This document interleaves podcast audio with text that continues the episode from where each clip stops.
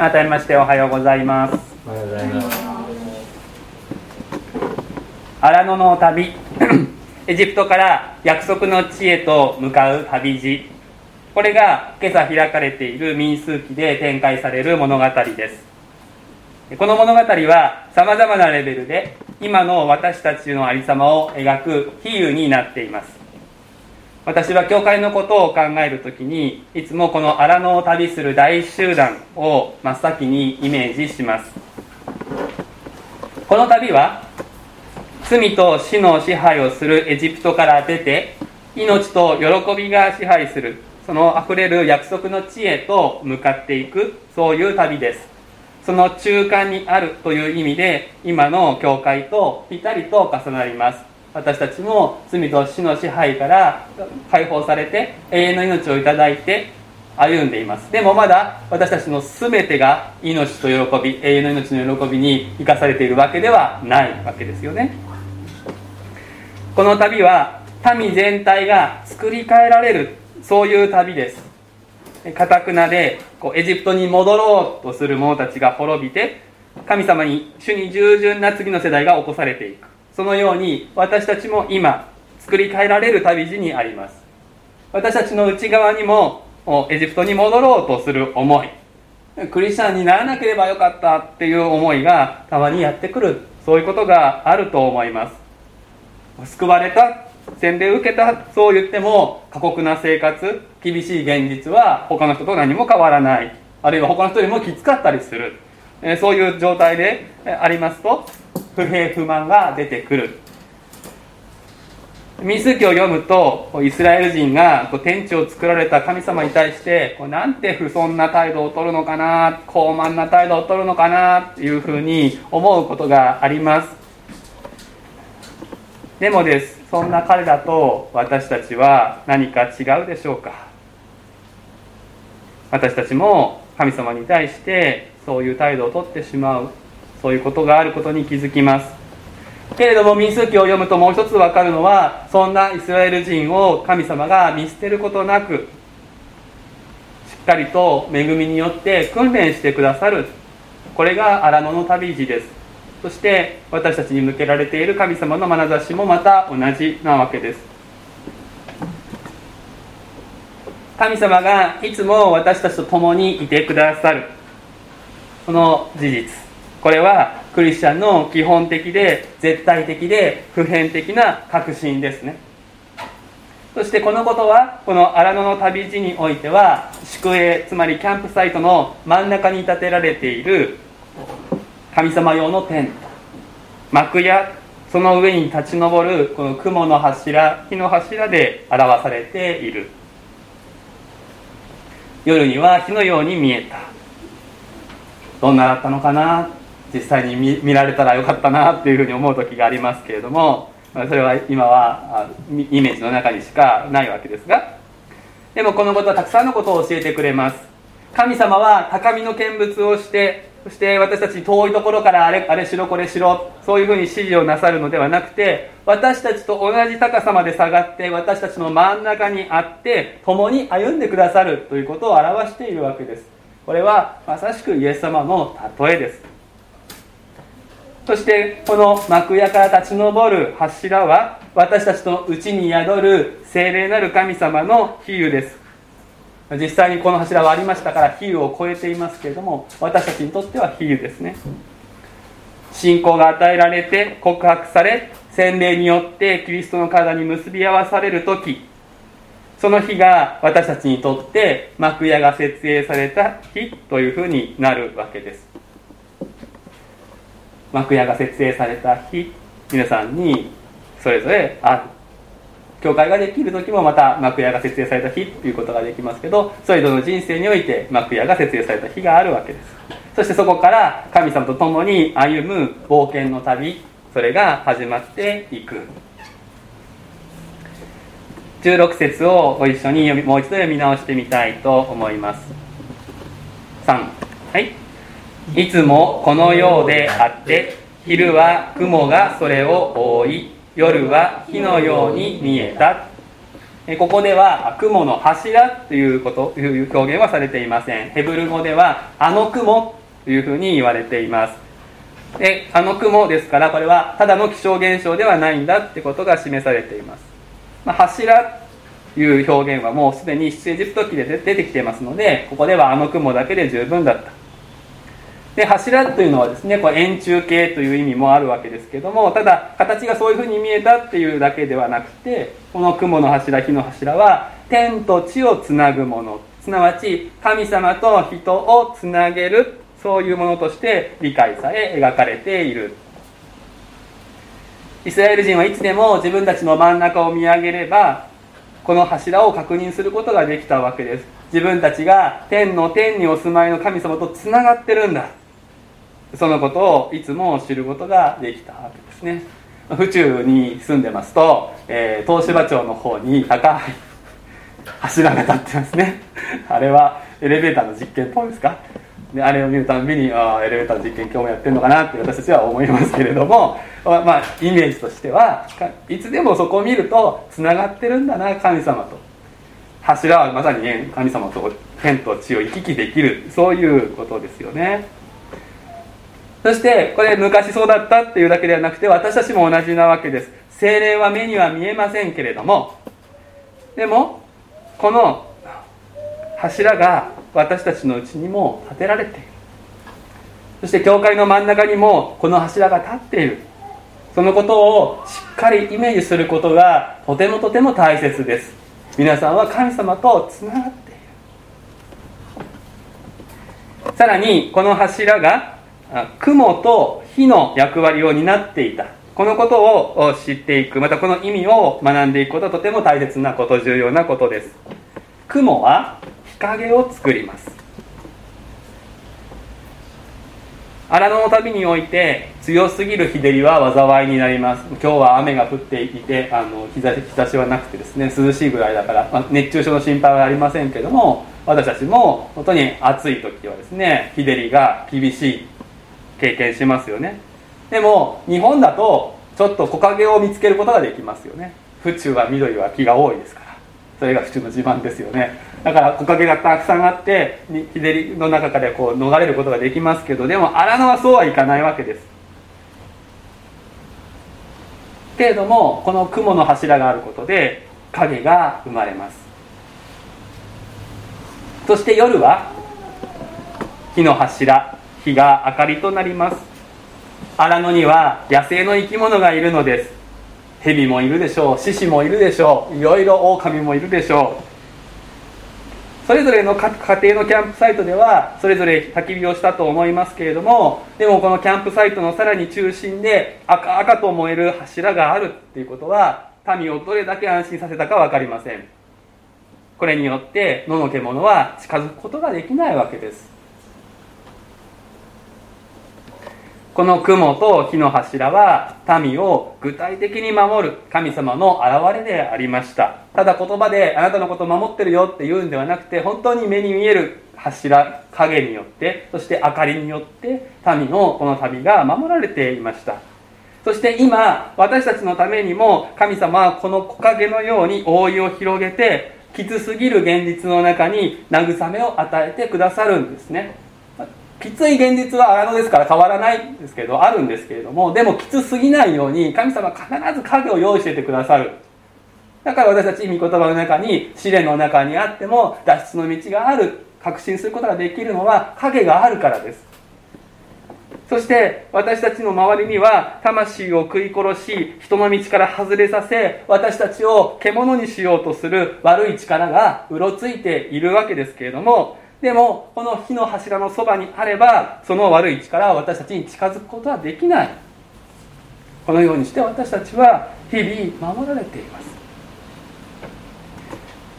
そしてさらにこの16節でこうありますね。もう一回16節読みたいと思います。よろしいでしょうか？3はい。いつもこのようであって昼は雲がそれを覆い夜は火のように見えた。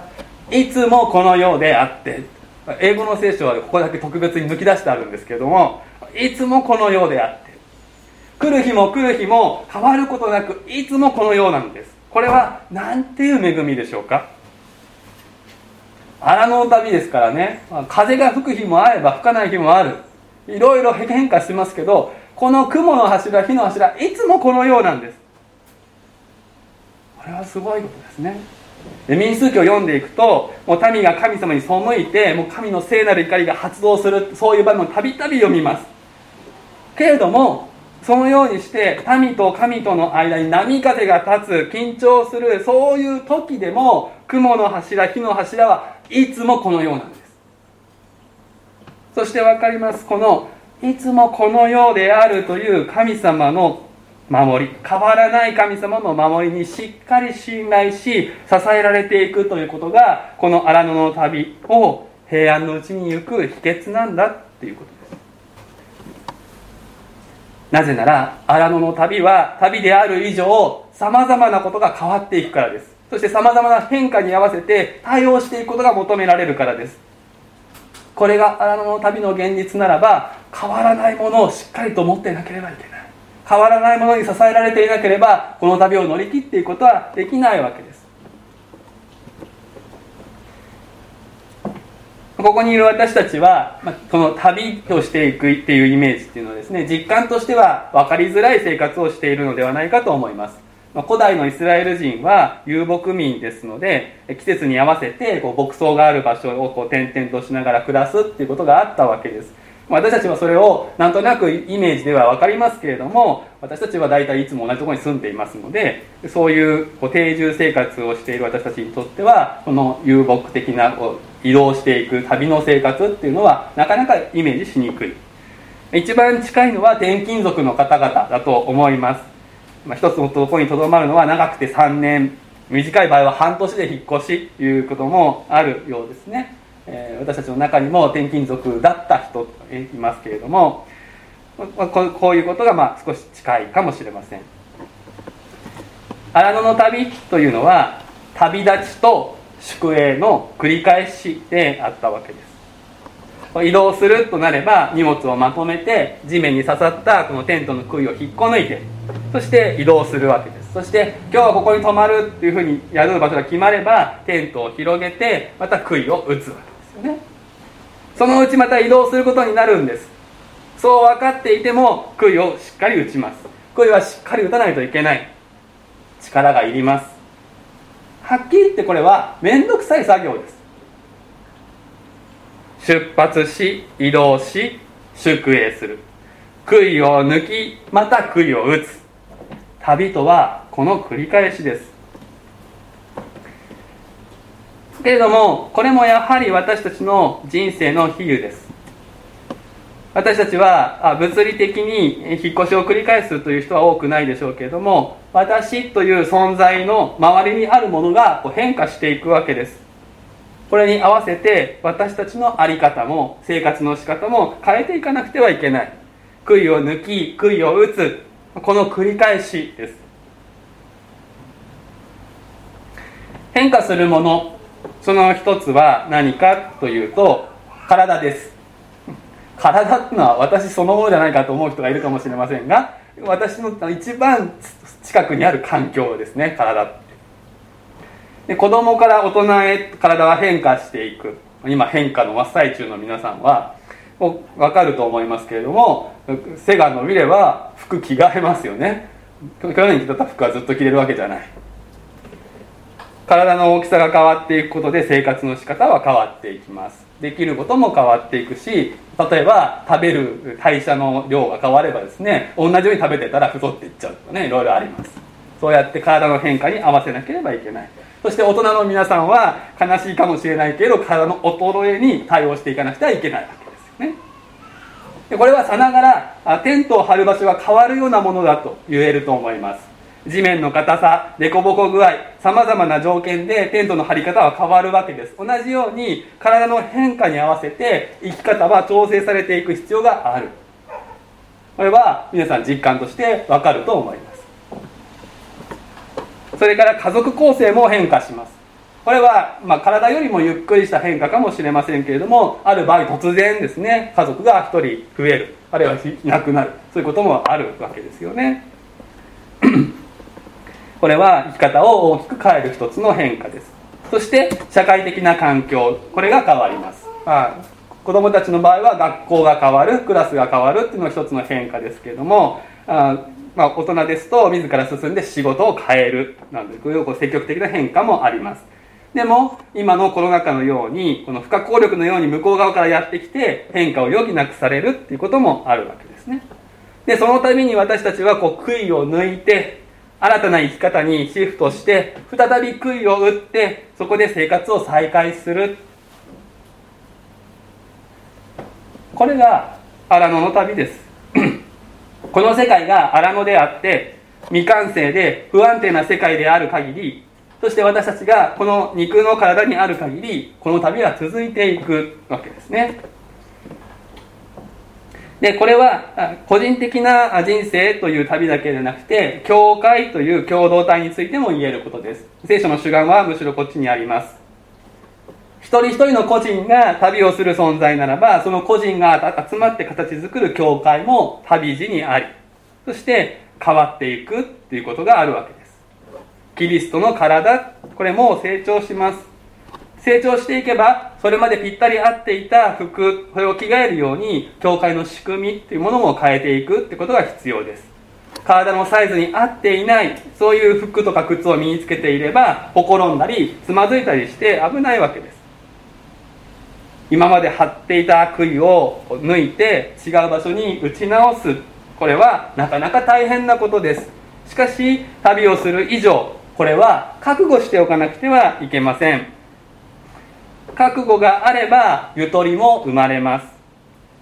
そういうものだと心構えをしておけばいちいち慌てることがありません。けれども私たち人間の罪深さはこの旅をこの変化を嫌うというところにも現れるんです。旅ではなくて定住がしたい。一度手にした安定を手放したくない。そういう思いに取り込まれるということがあります。もう自分はここで良いこれで良いと勝手にゴールを決めてそこで旅をやめようとしてしまうんです。しかしこれはうまくいきません。勝手にゴールを決めても現実は動いていくからです。そういう人は現実が変わることに対してしぶしぶ重い腰を引きずるようにして変えられていく引きずられていく人生になります。そして文句がいつも口から出てくる文句たらたらの人生になってしまう。自分は変わらない変わりたくない周りが変わればいい周りが合わせてくれればいい。これは自己中心の極みです。全世界でこのように言うことができる権利をお持ちなのは唯一神様だけです。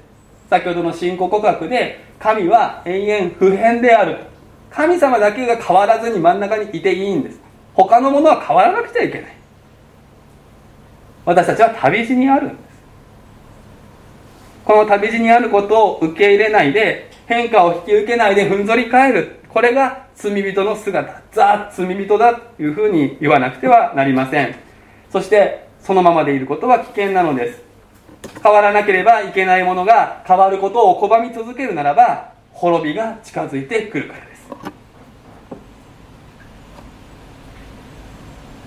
変化への勇気を持ち変化の覚悟を持てるかどうか。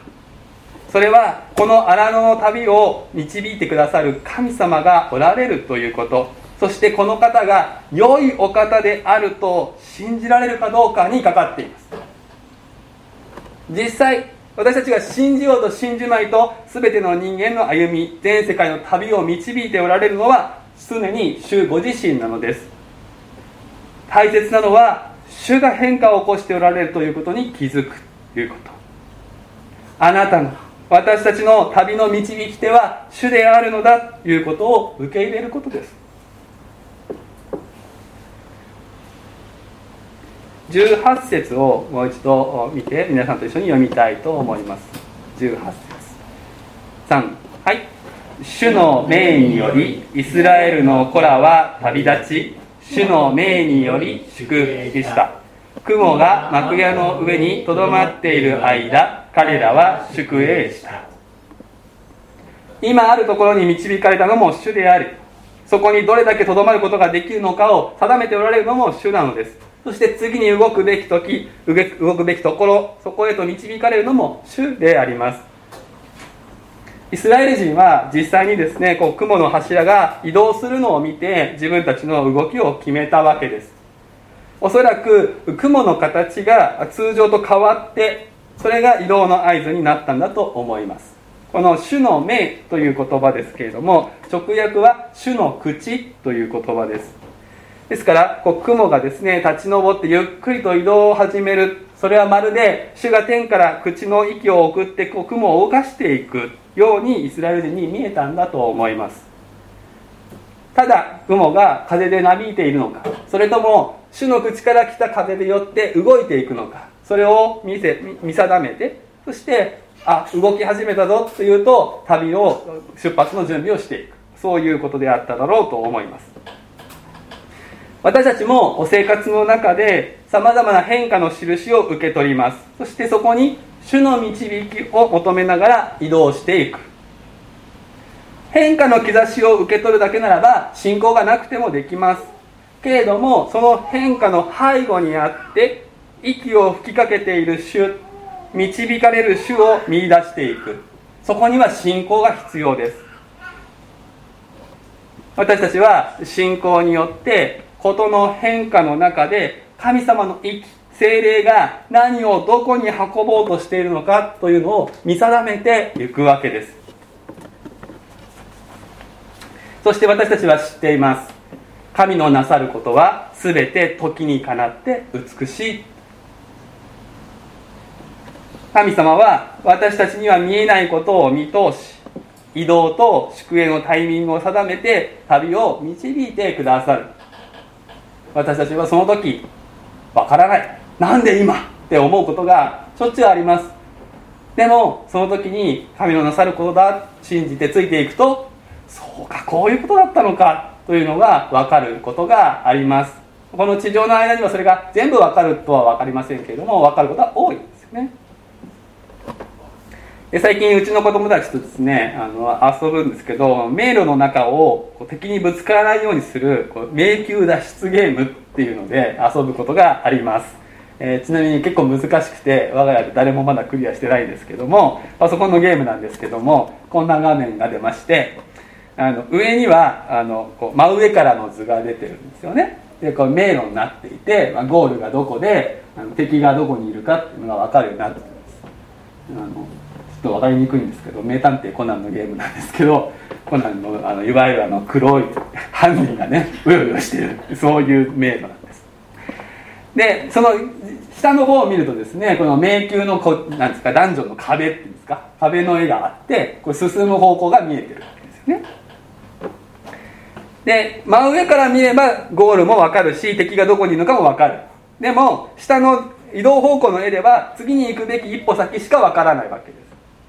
でこの2つの図をこう見比べながらこう進んでいくわけですよね。で敵が近くに来たら大急ぎでこう駆け抜けるっていう場合もありますしじっと止まってこうこう敵が過ぎ去るのを待つ方が良い場合もあるわけです、まあ、いずれにしても上からの視点上からの視点をきちんと捉えられなければゲームは成功しないわけです。もう迷宮から出られないしすぐ敵に捕まります。私たち人間は上からの視点を持つことはできません。見えるのは次の一歩か。よくてまあよくて一歩。半歩程度ぐらい見えるとこですよね。だからこそ上からの視点をお持ちの主と共に歩み導きに従うという必要があるわけです。では最後にどうやって私たちは神様の導きのタイミングをつかむのかということを見たいと思います。で19節と23節を見ていただきたいと思います。19節と23節。少し長いですけれども両方読んでみましょう。19節3はい。雲が長い間幕屋の上にとどまる時にはイスラエルの子らは主への務めを守って旅立たなかった。23節。彼らは主の命により宿営し主の命により旅立った。彼らはモーセを通して示された主の命により主への務めを守った。ここに2回主への務めを守った。という言葉が出てきます。この務め英語ではチャージというふうになっていますけれどもこれは何なのか？ということです。これがキーワードです。これは日ごとに朝に夕に幕屋で定期的に繰り返される主への捧げ物礼拝祈りこれを指しています。どんな旅の中にあろうと朝に夕に祈りを捧げ礼拝するイスラエルの旅路の中心には常にこれがあったんです。いわば定点観測ですね。毎朝毎夕雲を見上げて変化があるかないか見て祈って一日が始まり一日が終わる。この祈りの習慣によってイスラエルは主が起こされる変化のタイミングを逃すことなくついていくことができたわけです。いつもこのようであった神様の守りその前に対して私たちはいつもこのように朝に夕に祈りの習慣を繰り返し持つことで神様についていくタイミングを逃さずについていくことができたということです。さあ私たちはこの祈りの習慣を持っているだろうか。幕屋では朝に夕にっていうリズムと1週間ごとに安息日ごとになされる1週間のサイクルの営みもありました。この1週間の営みっていうのは今教会の礼拝によって私たちに与えられている。だから毎週礼拝に来ることで一つ定点観測はできます。でもこれは教会としての旅の定点観測です。皆さん一人一人の個人の人生という旅においては朝に夕に定点観測していくことはとても大切です。この祈りの習慣をもしまだ持っていないならば早めに獲得していただきたいと思います。特に若い人たち。若い人たちはこれから大きな変化をいくつも経験していくことになる。